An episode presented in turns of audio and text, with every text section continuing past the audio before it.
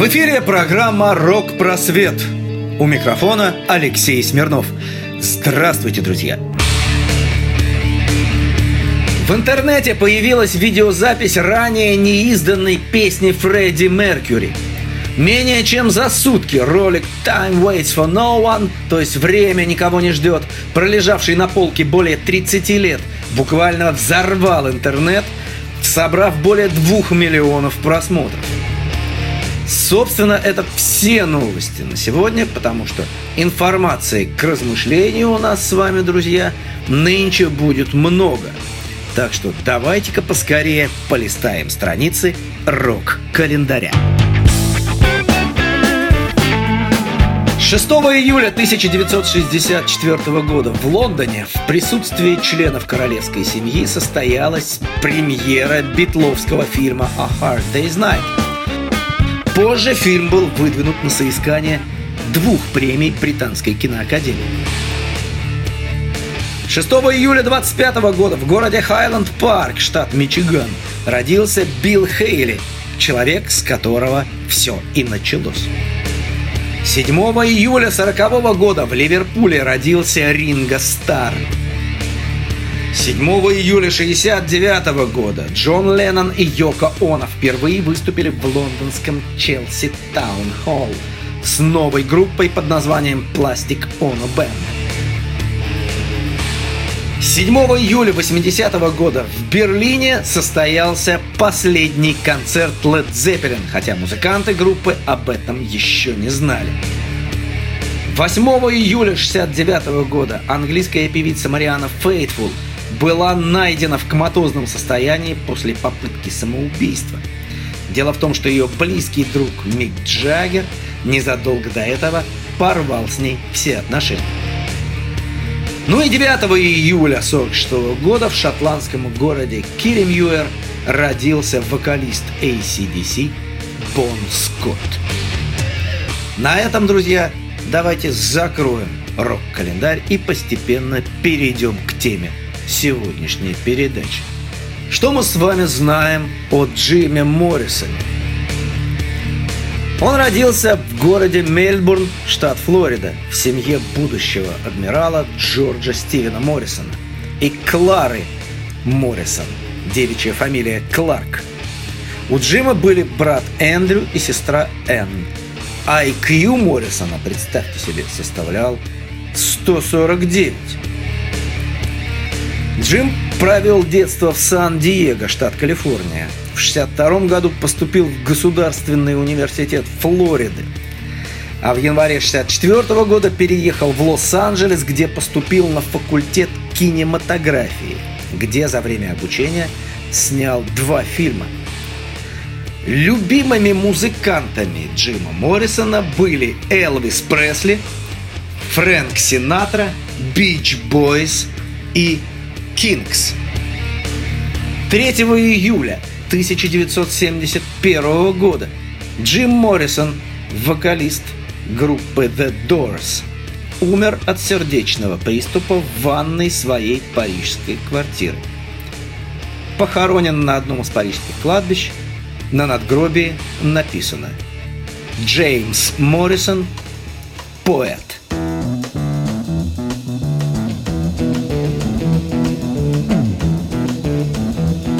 You know the day destroys the night, night divides the day. Try to run, try to hide, break on through to the other side, break on through to the other side, break on through to the other side, yeah.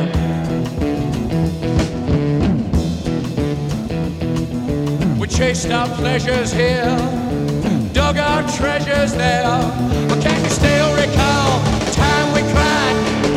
through to the other side. Break on through to the other side.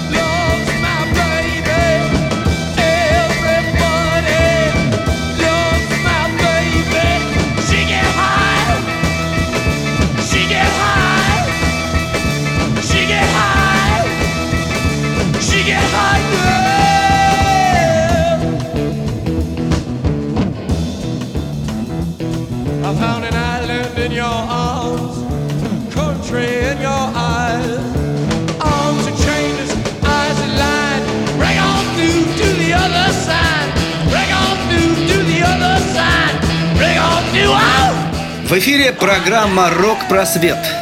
У микрофона Алексей Смирнов.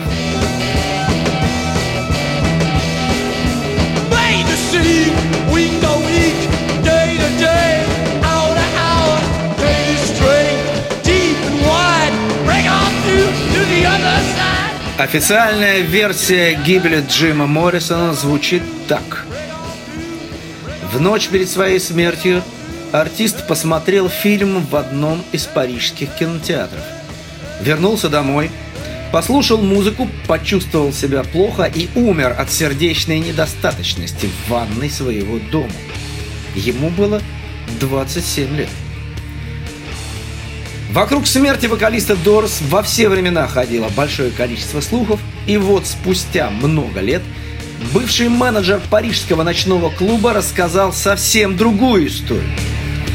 В изданной на французском языке книге под названием «Конец», двоеточие, Джим Моррисон, Сэм Бернет утверждает, что Моррисон умер не у себя дома, а в туалете его клуба после передозировки запрещенных субстанций. Сэм Бернет признается, что испытал настоящий шок, увидев мертвое тело. Цитирую. Колоритный певец Дорс, красивый калифорнийский парень превратился в неподвижную тушу, лежащую в туалете ночного клуба. Конец цитаты. По словам Бернета, тело Моррисона привезли домой два наркодилера. Бернет, которому в 1971 году, когда умер Моррисон, было чуть больше 20 лет, впоследствии стал радиомагнатом, историком рок-музыки и вице-президентом парижского Диснейленда. Несмотря на то, что после смерти Моррисона репортеры два года приставали к нему с вопросами, Бернет ничего не рассказывал об этой истории, пока его жена не предложила ему написать книгу. Для меня это очень плохое воспоминание, объяснил Бернет в интервью Associated Press. Однако, никаких свидетельских показаний на сей момент, насколько нам известно, до сих пор нет. Существует также и традиционная для таких случаев версия, что Моррисона якобы убрали спецслужбы.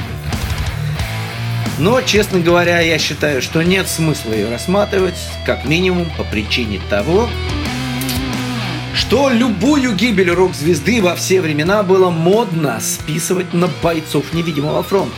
Особенно, если при жизни эта рок-звезда имела имидж бунтаря и философа. Бунтарский имидж клиента во все времена приносил его менеджерам и адвокатам самые большие прибыли, и воротилы шоу-бизнеса во все времена предпочитали больше иметь дело с бунтарями, нежели со сладкоголосыми певцами по одной лишь причине. Бунтарей любит молодежь. Ну а если молодежь любит что-то искренне и на зло родителям, значит молодежь купит неограниченное количество дисков, футболок, значков, плакатов. Деньги, деньги, деньги. Селяви.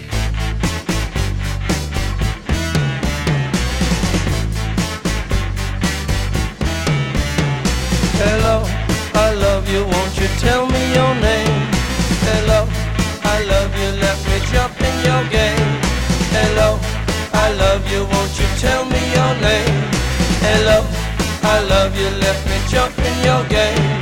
She's walking down the street, blind to every eye she meets.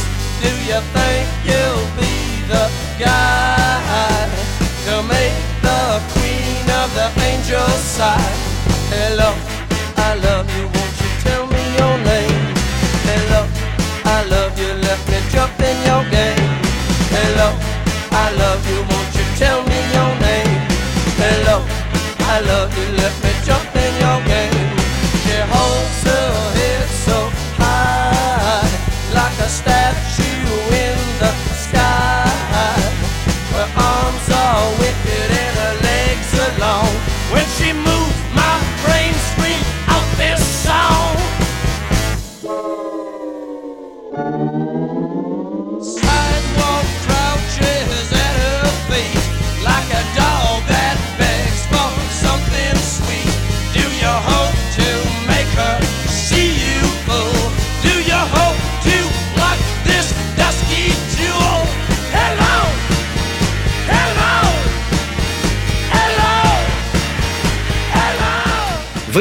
программа «Рок-просвет». У микрофона Алексей Смирнов.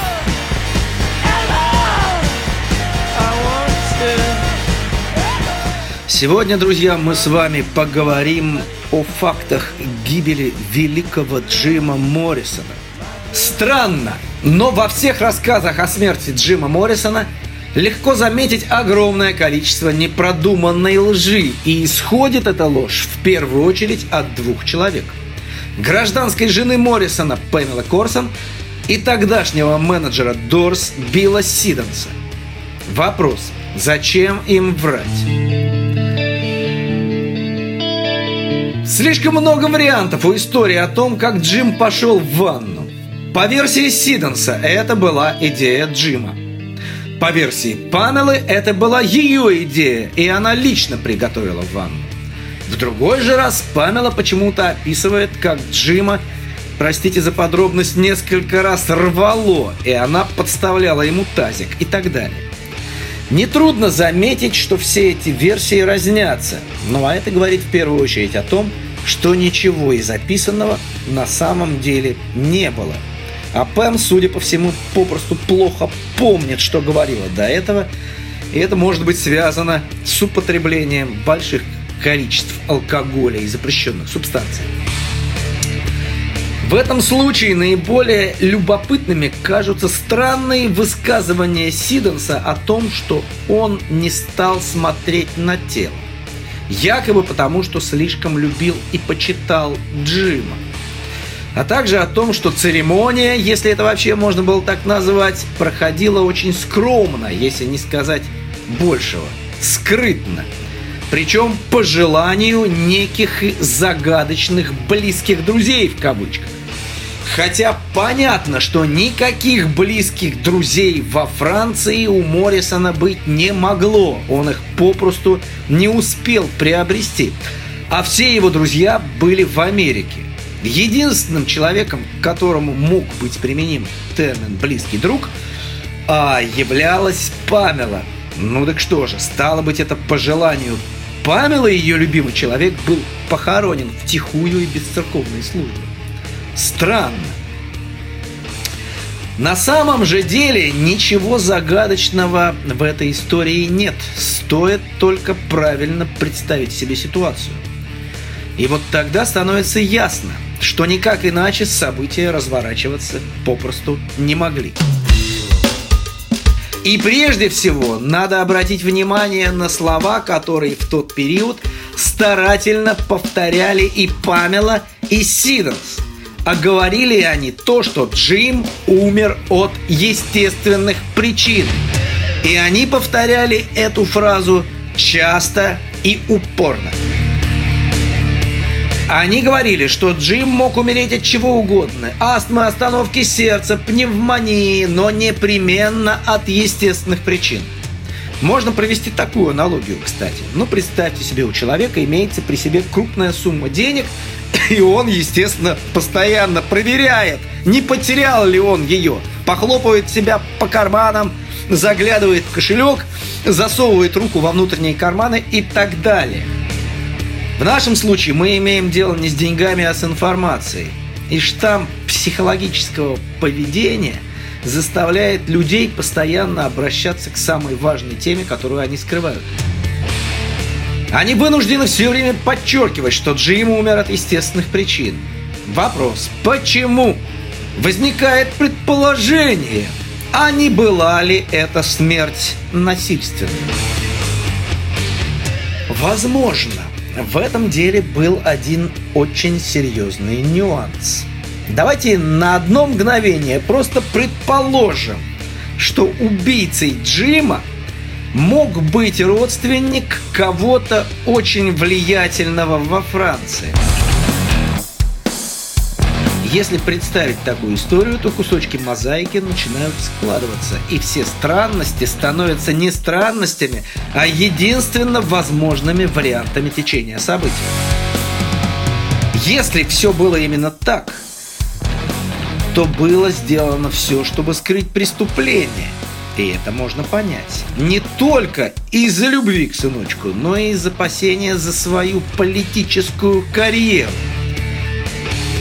И эти два предположения, во-первых, что произошло убийство, а во-вторых, что его совершил человек со связями и деньгами, достаточными связями, чтобы все это дело попытались замять, полностью объясняют все последующие странные события. Следует добавить, что с большой вероятностью Джим был убит. И не просто убит, а был убит одним или двумя выстрелами в голову. Вот пока мы с вами перевариваем и осознаем информацию, давайте послушаем Джима Моррисона на волне Моторадио.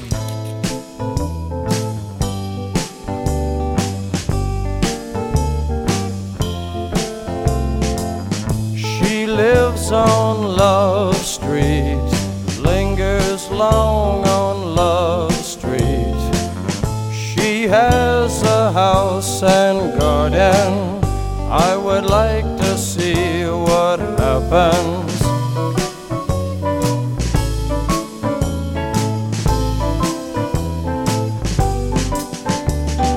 She has robes and she has monkeys lazy diamond studded flunkies.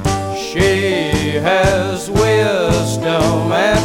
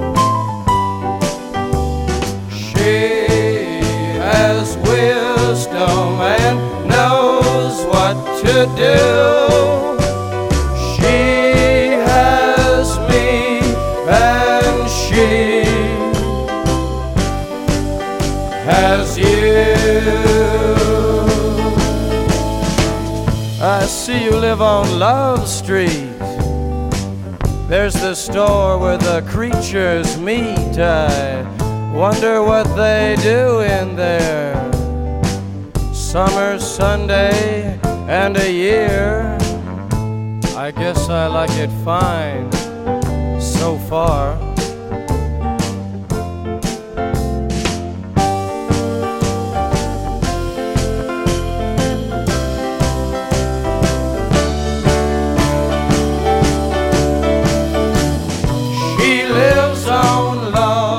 В эфире программа «Рок-просвет». У микрофона Алексей Смирнов. Сегодня мы с вами, друзья, пытаемся разобраться в загадочных обстоятельствах гибели Джима Морриса.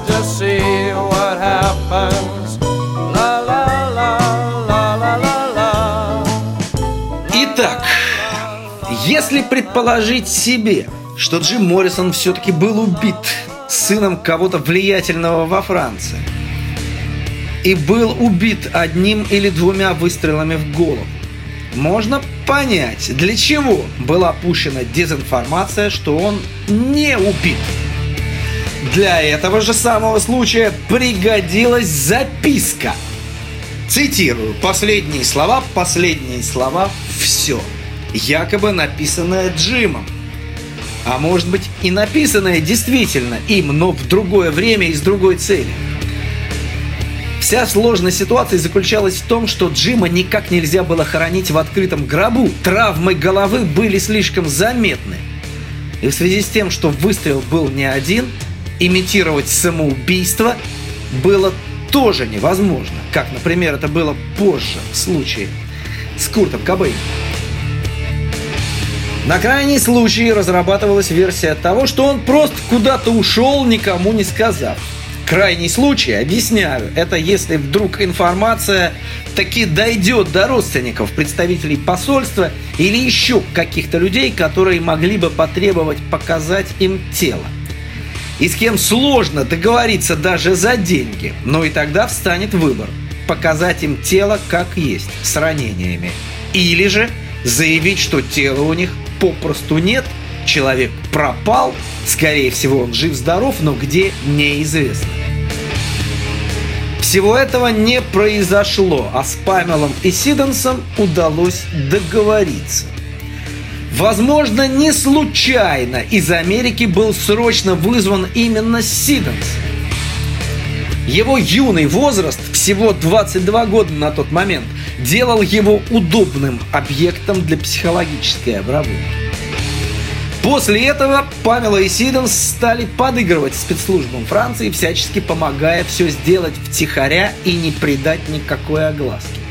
Например, Сиденс заявил, что Пэм является женой Моррисона, чего на самом деле не было, но давала ей возможность распорядиться телом Джима. Кстати, в своем завещании, составленном в 1969 году, в котором Джим завещает все свое состояние Пэмеле, он тем не менее указывает, что он не женат и является жителем Лос-Анджелеса, где по логике и должен был быть похоронен. В своем заявлении полиции Памела также называет себя подружкой Джима, а его своим другом. К тому же, там же она в ответ на вопрос о его роде деятельности называет его писателем. Внимание! Не певец, не музыкант, не участник группы и даже не поэт.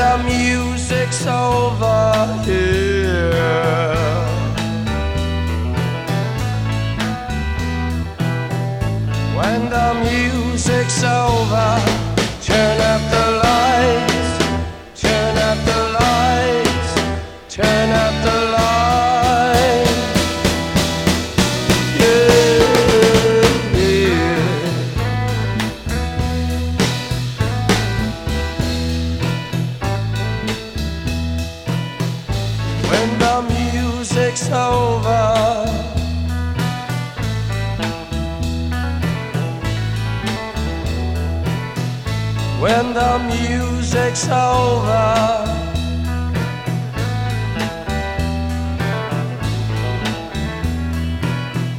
When the music's over,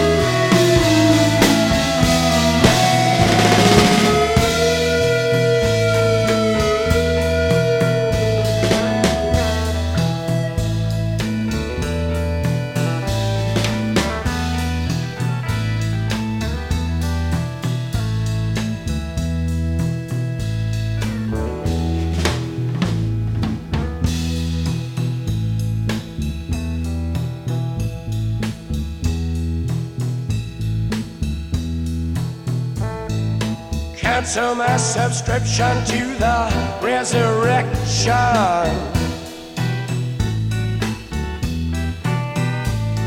Send my credentials to the house of detention. I got some friends inside.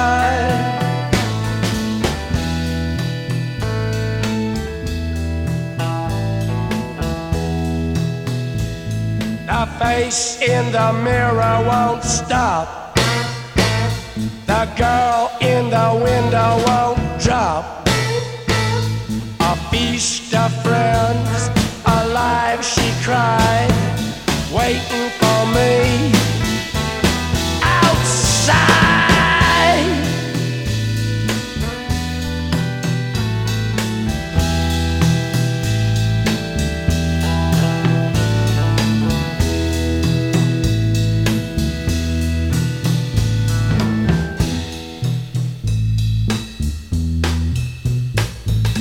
Before I sing into the big sleep, I want to hear. I want to hear the scream of the butterfly.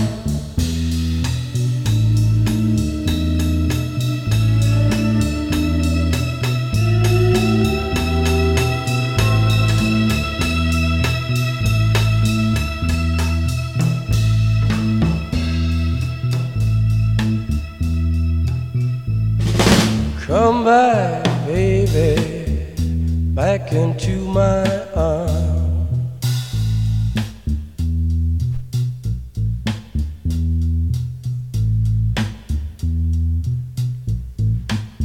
We're getting tired of hanging around.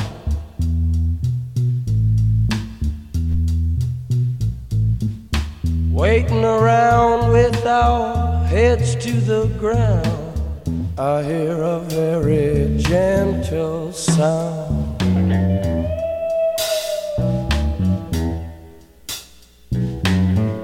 Very near yet very far, very soft yet very clear. Come today, come today.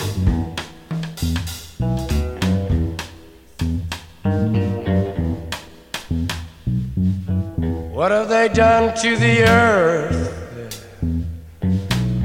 What have they done to our fair sister?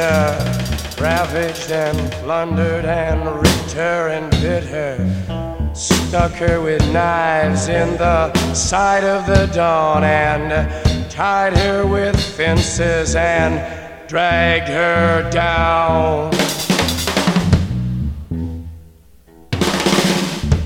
I hear a very gentle sound.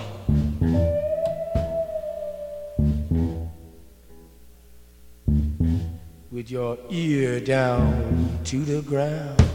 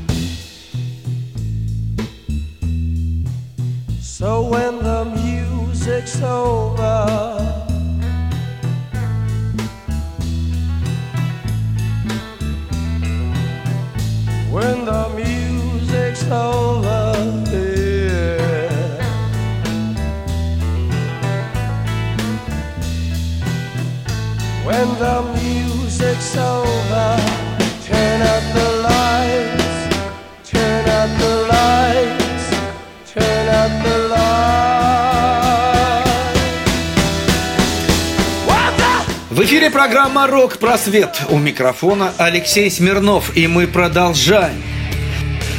В дальнейшем менеджер Дорс юлит в словах, когда его спрашивают, была ли Пэмела женой Джима или нет.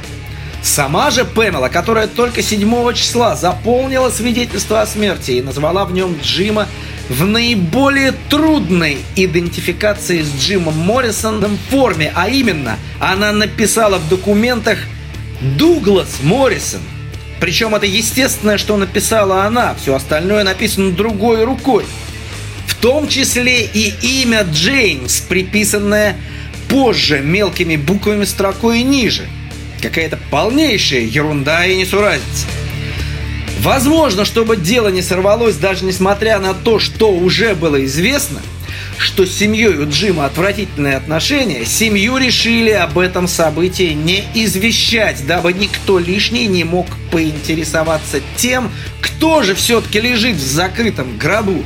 Не будем все-таки забывать, что папа Джима Моррисона – высокопоставленный офицер США. По той же причине ничего не сообщили никому из группы Doors. Полном неведении окружающих Джима тихо и незаметно похоронили на кладбище Перлашес. Такие странные почести были оказаны явно неспроста. Вероятно, в связи с тем, что именно это кладбище лучше других охраняется, и никакие вандалы не смогут разрыть могилу и посмотреть, что же там внутри. Возможно, также это было сделано, чтобы не привлекать новых ненужных свидетелей. Не проводилось отпевание. К тому же, а, все это могло привлечь внимание еще каких-то людей, случайно оказавшихся на кладбище. Можем ли мы быть уверены, что гроб вообще был опущен не пустым? На всякий случай, как перестраховка от последующей эксгумации. А Джима вообще не похоронили в каком-то другом месте. В таком случае, даже если по каким-то причинам кто-то попытается раздобыть тело и там его не окажется, все это всегда можно списать на чокнутых фанатов. Удобно, не правда ли?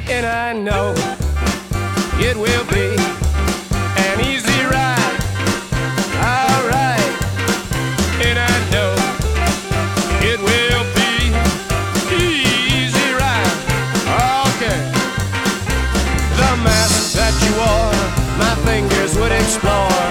Costume of control, excitement soon unfolds.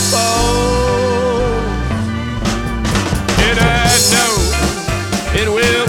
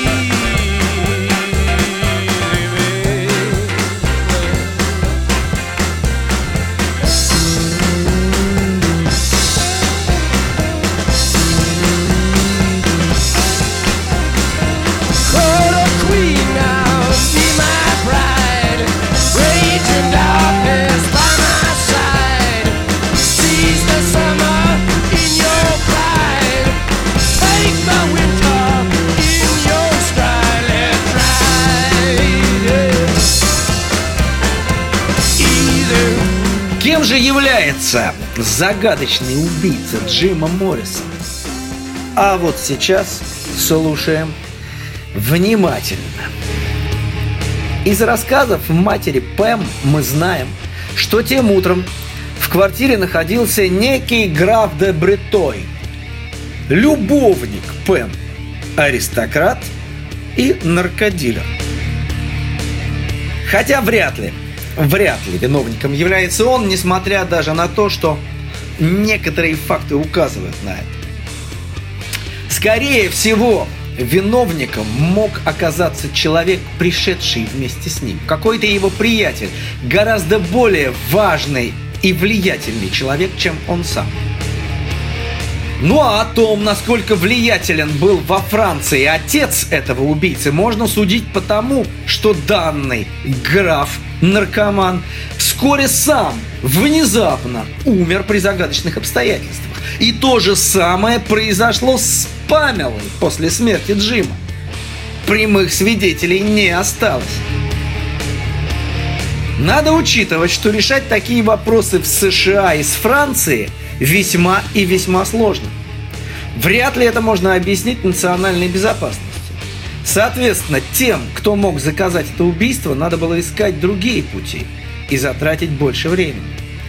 К тому же, если бы это произошло вскоре после приезда с похорон Джима, это могло бы испугать Сиденса, и он мог бы начать давать честные показания о том, что произошло во Франции, чтобы обезопасить свою жизнь. Соответственно, надо было заказывать два убийства, что нельзя было делать сразу же после смерти Моррисона, потому что это было бы слишком подозрительно. И, вероятно, именно с этим связано то, что Пэмеле дали пожить еще почти три года – причем, заметьте, самым интересным в ее смерти, что точно наводит на мысли об умышленном убийстве, является то, что она никогда не употребляла запрещенные субстанции сама. Ей в этом помогали другие люди – в данной ситуации убийство Де Бретоя и Пэмелы выглядит вполне естественным, потому что, как известно, за наркоманов нельзя поручиться, им нельзя доверять.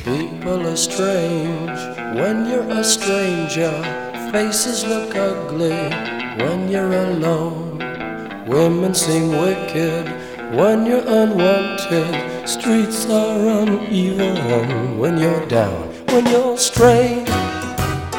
Faces come out of the rain when you're strange. No one remembers your name when you're strange. When you're strange. When you're strange. People are strange when you're a stranger. Faces look ugly when you're alone. Women seem wicked when you're unwanted. Streets are uneven when you're down.